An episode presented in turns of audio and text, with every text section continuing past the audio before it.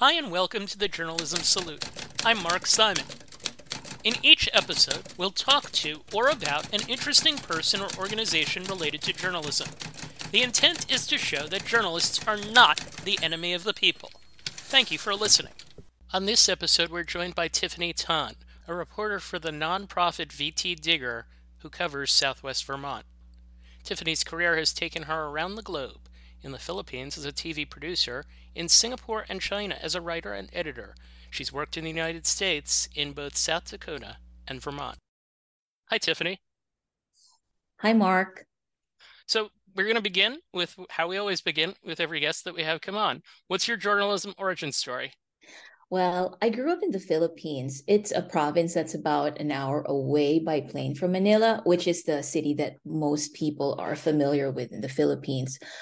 I loved the sciences in high school um, and considered going into medicine. Um, at the same time, I also loved writing. So in college, I joined the school paper and decided to remain a communications major because I really found the journalism process exciting. You know, talking to different people, poring over documents, and piecing together information to find the big picture, the story. Then after college, my first full time job was as a TV producer on an investigative show. I also worked on a documentary TV program. But eventually, I decided to move to print journalism because I felt that I could work faster and more independently with just me, my notebook, my camera, and tape recorder. In my experience in TV production, the process involved more more people, like an on-camera host, camera people, video editors, production assistants, even musical scorers. And now that a significant part of my work involves investigative and enterprise reporting, I really feel like I've found my niche. Yeah, and, and, certainly as someone who's worked in TV, I, I, get the the understanding of that it can mm-hmm. be just you and the editor or editors that you're dealing with. Um, mm-hmm. in the Philippines, what is journalism like there? I think for some people who are overseas, they might remember some of the news reports of the Philippines as being one of the most dangerous places in the world for journalists. Um, we still hear stories of Filipino journalists being gunned down, being killed because of their reporting.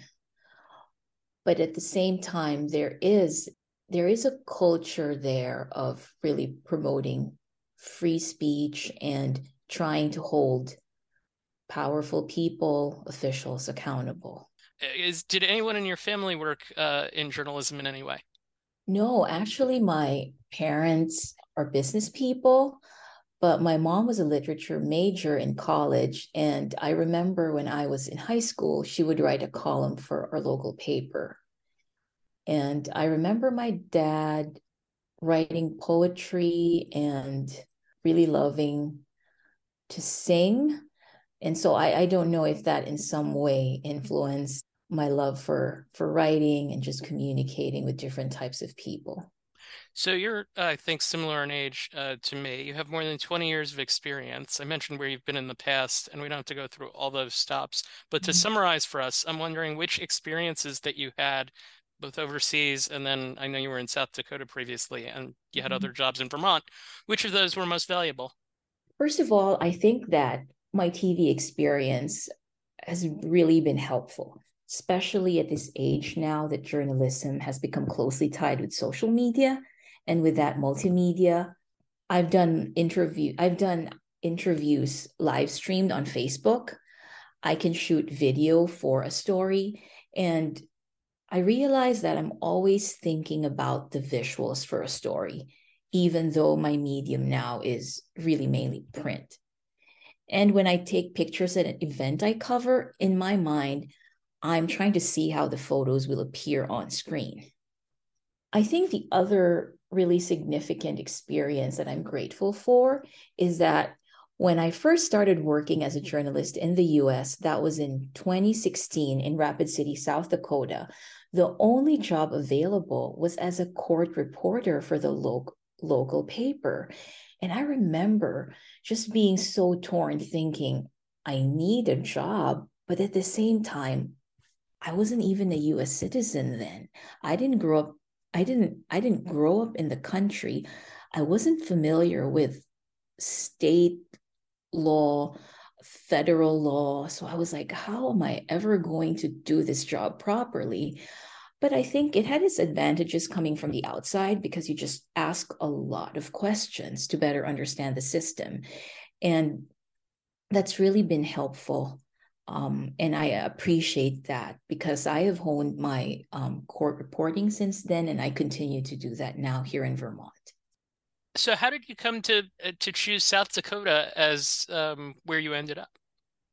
It, it's very interesting that I never really thought I'd live in the U.S my intention was actually to remain in the Philippines because of what um, a high school teacher um, said about brain drain, essentially a lot of talent, Filipino talent leaving the country. So I thought, you know what, I will stay here because I know there's a need.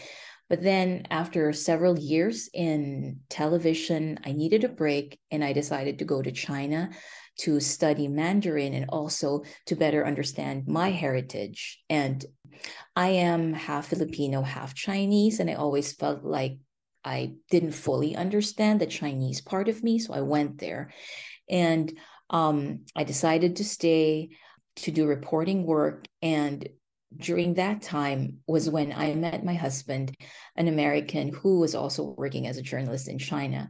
After we got married, he wanted to come back to the US and um, he found a job in South Dakota, which is how that became my first stop. After that, he found a job in um, Western Massachusetts, which is how we ended up in New England. And Bennington County, which I've been covering since we moved here, is not too far away from where where we live. And that's how I ended up covering Vermont. And from Vermont to the Vermont, uh, from Bennington County to the Vermont Digger, uh, which has been uh, profiled. Some people may be familiar with it from its uh, being profiled by the New Yorker, uh, which said that uh, the only nonprofit that compares in terms of scope and impact is the Texas Tribune. Certainly a very strong reputation for covering the entire state of Vermont. Could you explain the the mission of the Vermont Digger, Digger and how that fits in with what you do there. I can certainly talk about how I perceive our mission from um, from my job as a reporter. We really have a strong focus on accountability journalism, including in um, doing investigative stories, enterprise stories, and our management really has set aside time for everybody to be able to focus on those um, stories, being able to do in depth reporting when necessary. I think one of the things that attracted me to Digger was um, when I was interviewing for the job, I knew the importance of public records. And so one of the things that I asked um, the managing editor was well, does Digger have a budget for public records? Because I know that that can really amount to hundreds and even thousands, depending on what you're recording. And I just know that it is an indispensable part of accountability journalism. And I was surprised when uh, the managing editor said, no, we don't have a budget because we're willing to spend whatever it takes if it's necessary. And that made me really happy. And I think that's what sold me to Digger.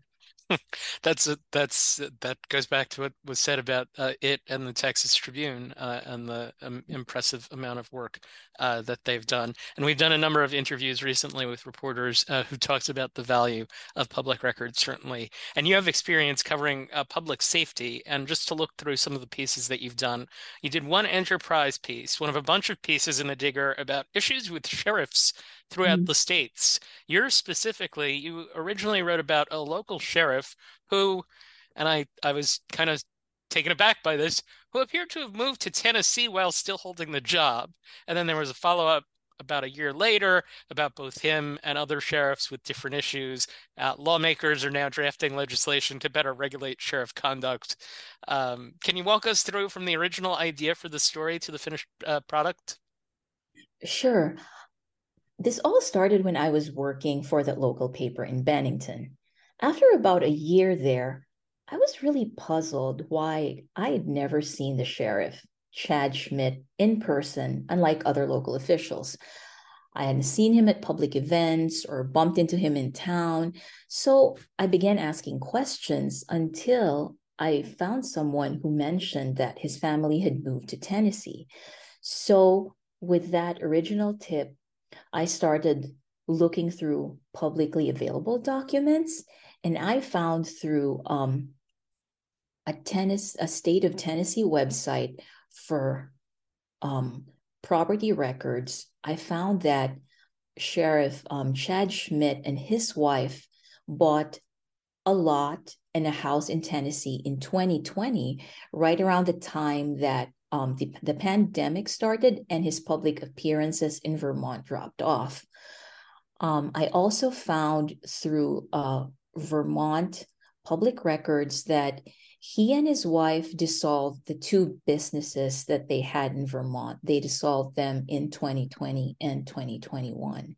So this was sort of creating a picture of a family kind of transplanting themselves from one state to another. And there were also records online of his wife and his children um, working or attending school in in Tennessee. All right. So again, I was shocked by this. I was just like, it wasn't like he moved to Massachusetts. He moved to he moved to to the South, uh, and he's trying to be a sheriff. Um, all right. So continue. What what else what else happened within this uh, as you, as your reporting uh, continued? Okay.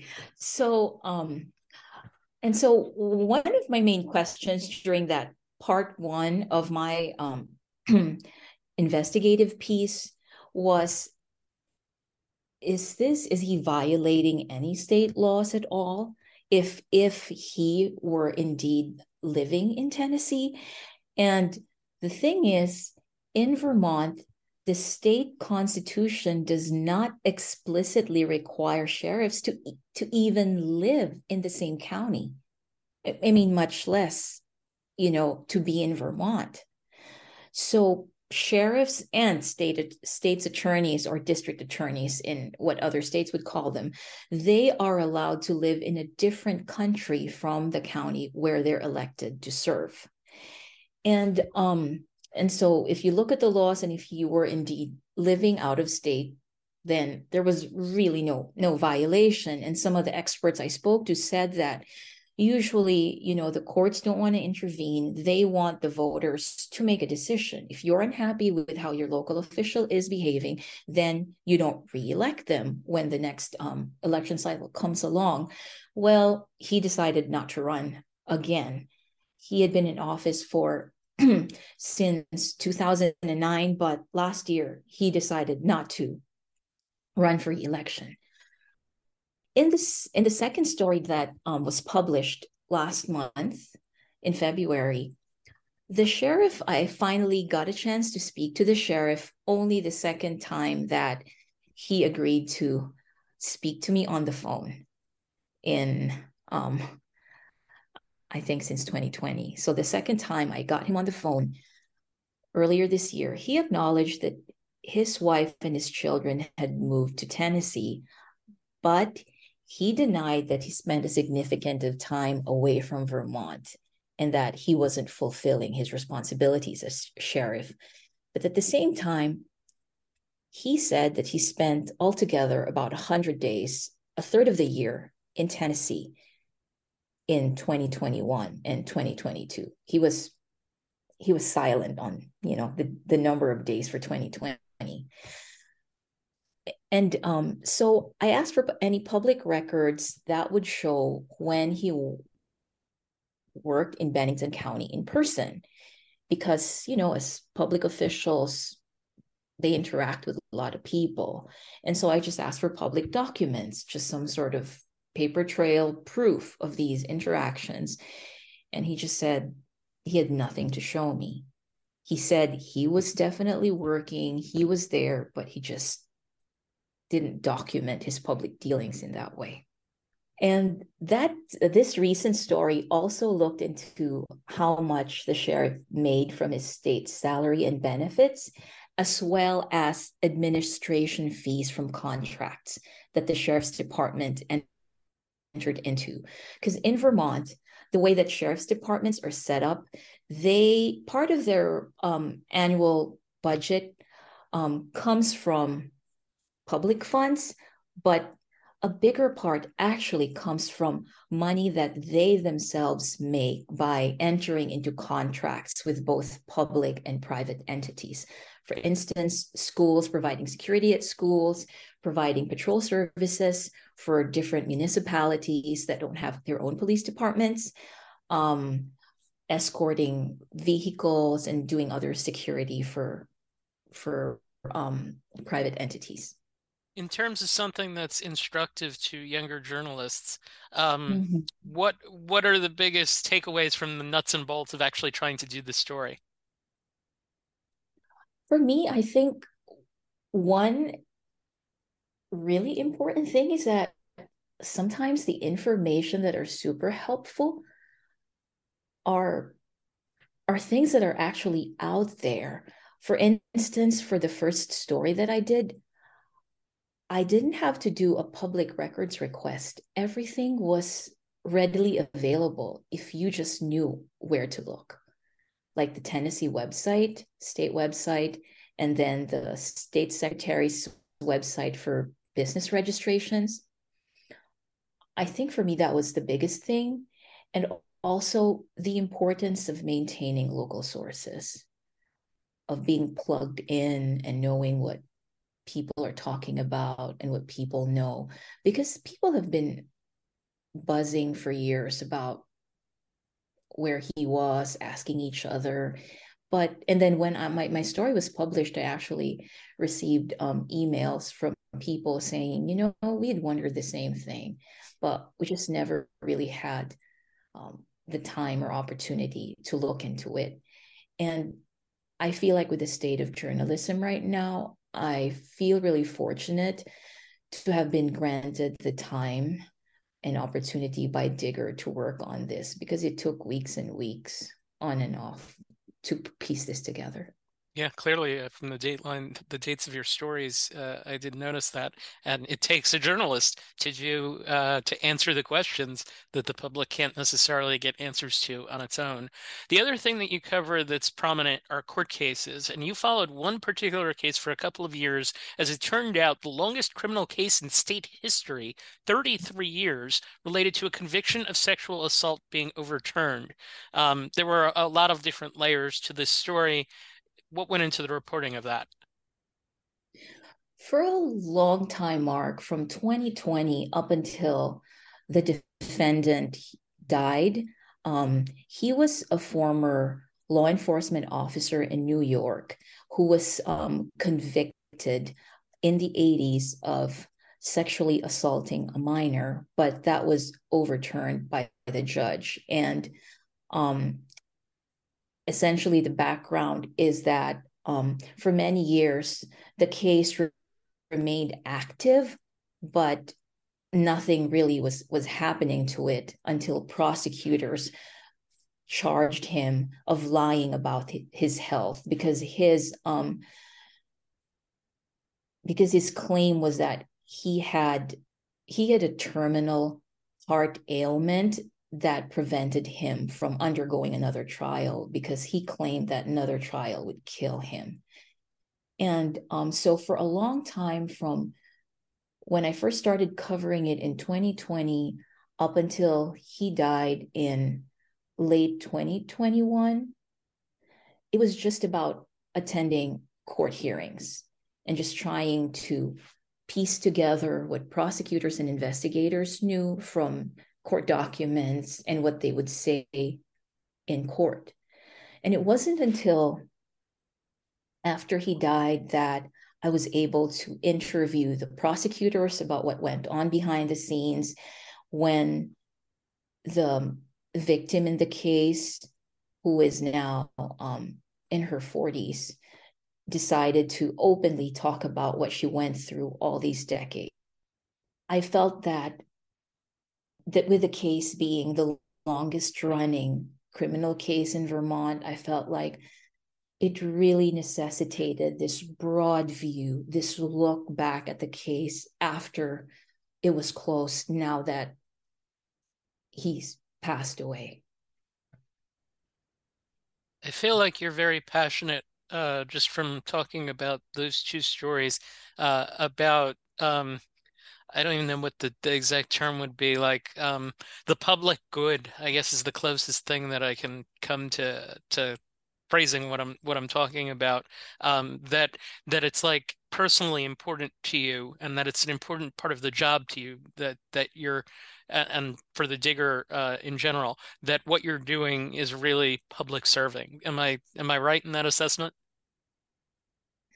Yeah I guess I guess you're right. And I guess maybe it's also just my personality that fits in with this kind of work because sometimes it can get it can get very exhausting, especially when you're trying to chase people who don't want to talk to you or trying to find records that you can't easily get your hands on.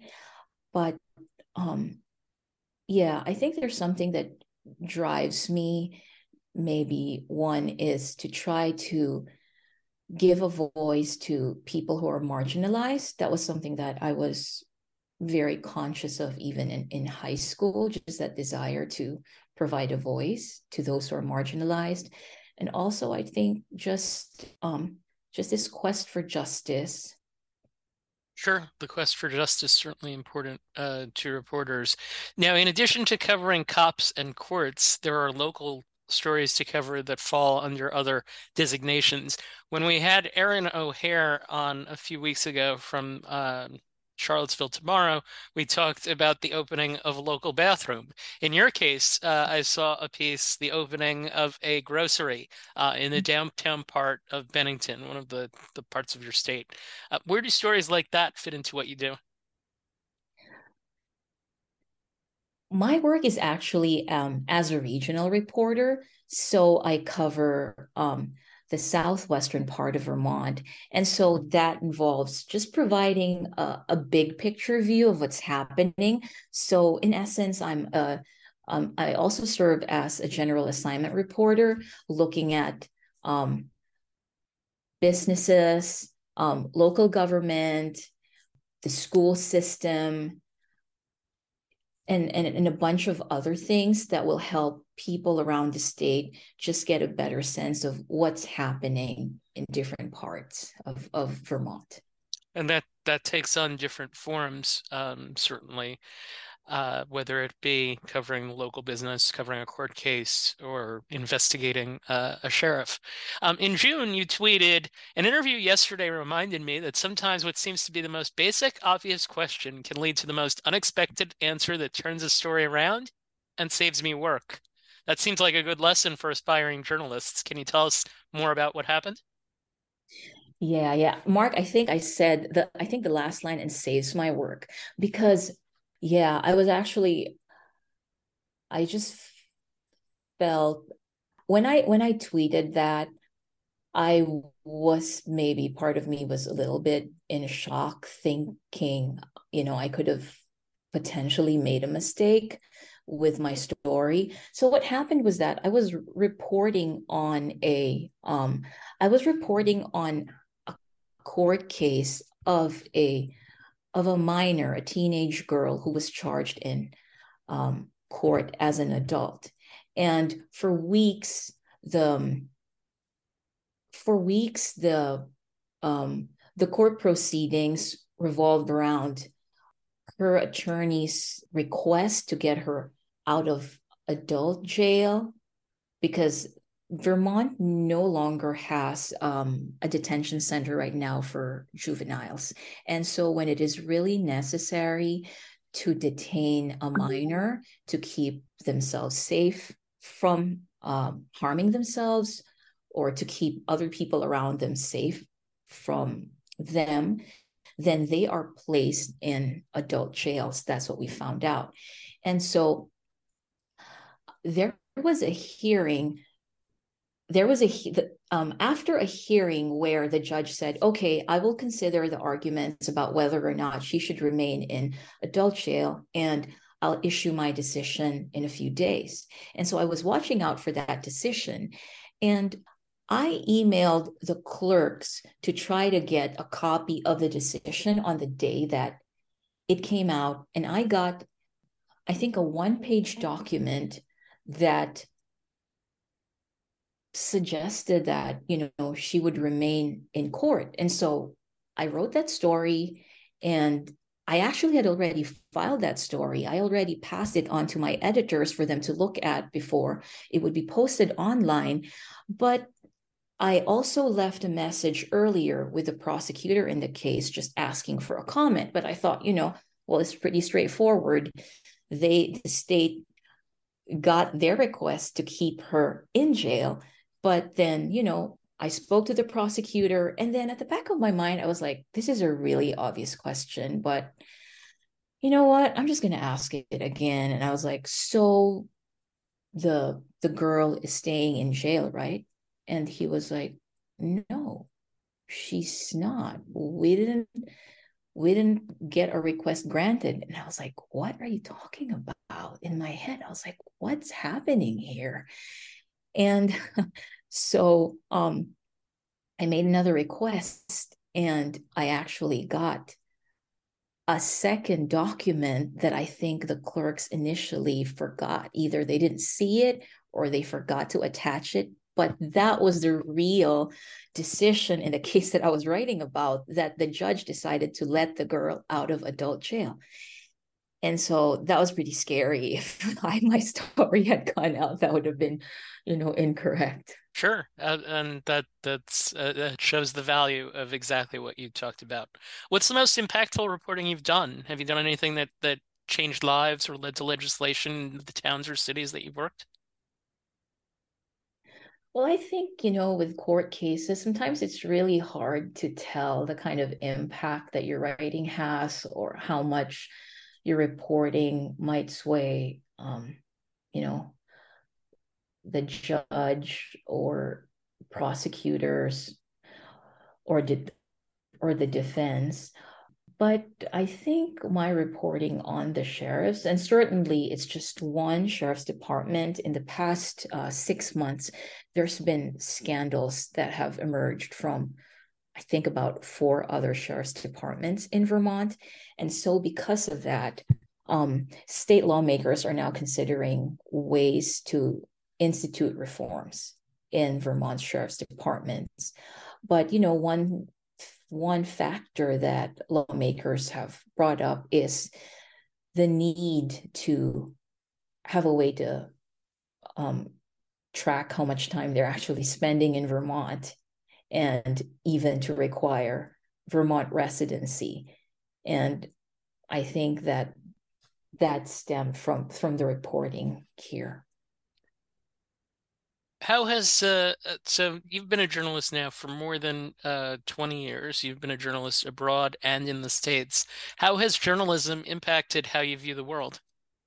Well, I think that because of my training in getting information in day-to-day life, you know, I believe that uh, you know, it's helped me to be more creative just in practical ways in day to day life and trying to get information, but also with a bigger picture when you believe that you're standing for the right thing and there might be injustice, whether in my personal life or with people around me.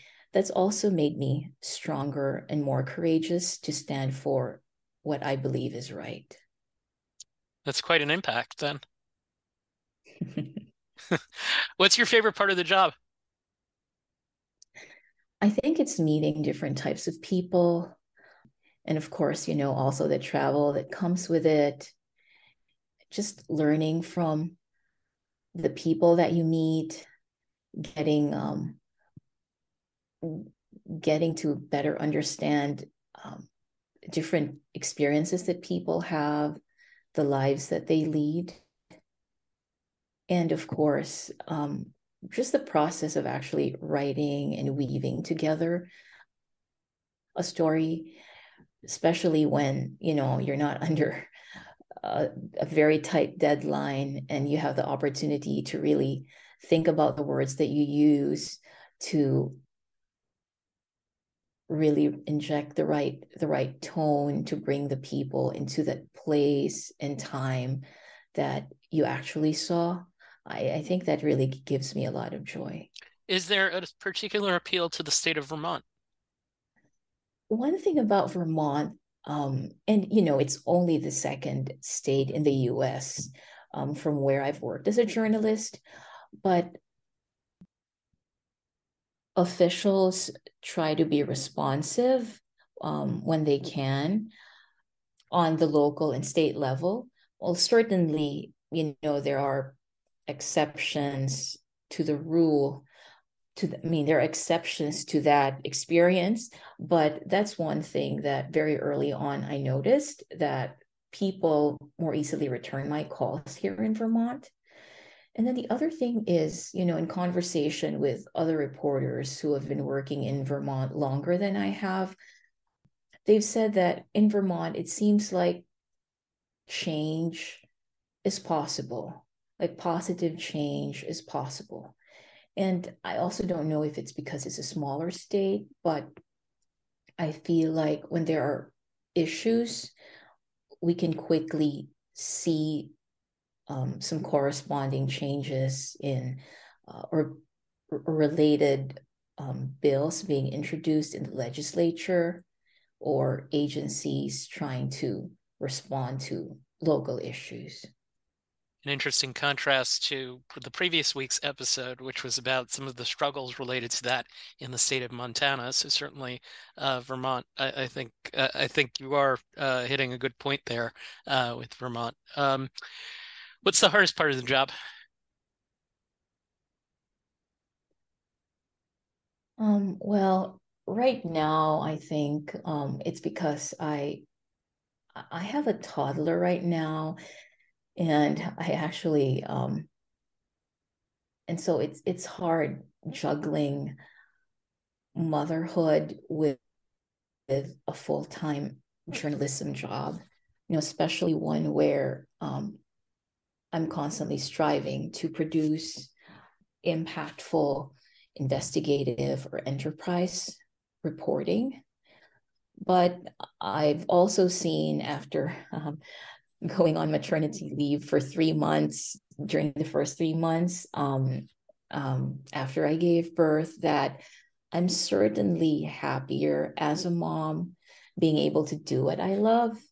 And I think it makes me a better parent but there's just that daily struggle of juggling you know being able to finish work as quickly as i can so i can spend time with her.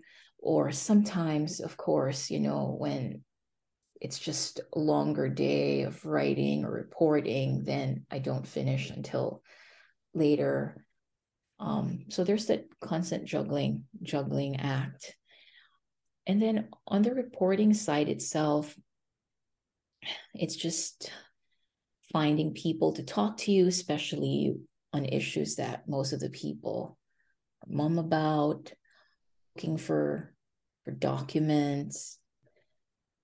Yeah, there are just certain stories sometimes when you keep hitting a wall that um, it can sometimes uh, become a little bit bit tiring and sometimes dispiriting. Sure, I'm sure. Uh, I'm sure that a lot of journalists would say that, and I feel like we could do a whole episode uh, about the uh, trying to be a parent and be a journalist at the same time. But for now, I want to close with our usual closing question. The show is called the Journalism Salute. We salute you and the Digger for your good work, and we ask that you do likewise. With it being Women's History Month, is there a woman journalist in history that you would like to salute for her good work? Yeah. Well, one of the women that immediately comes to mind is Katharine Graham. you know, I never, like I said, I never expected that I would end up working in the US, but um, I read her autobiography um, when I was still working in TV, and it really made an impact thinking how, you know, she ended up being publisher of the Washington Post after her husband died when her life before that was basically taking care of the home and her children and you know especially during that time it was a man's world journalism and it was all men that she was working with and yet she was able to shepherd the washington post through the time um, uh, of the um, was it the Pentagon the Pentagon Papers and also the Watergate. Right, right. Yeah. yeah. So yeah, so she was able to shepherd the post through that time of um, the Pentagon Papers and um, and Watergate. And I think it was after reading her autobiography that it basically tried to get my hands on everything related to Watergate that, that I could read certainly uh, certainly integral to a journalist's education. And how about a contemporary choice for someone to salute? Ideally, someone you don't work with. Yeah, a person that immediately comes to mind is Maria Ressa of Rappler and the reporting that they did to speak truth to power. She's a uh, Filipino journalist who who won the Nobel Prize uh, for Peace last year because of her her journalism work, especially um, speaking truth to power against the uh, administration of President Rodrigo Duterte, Duterte, in the Philippines.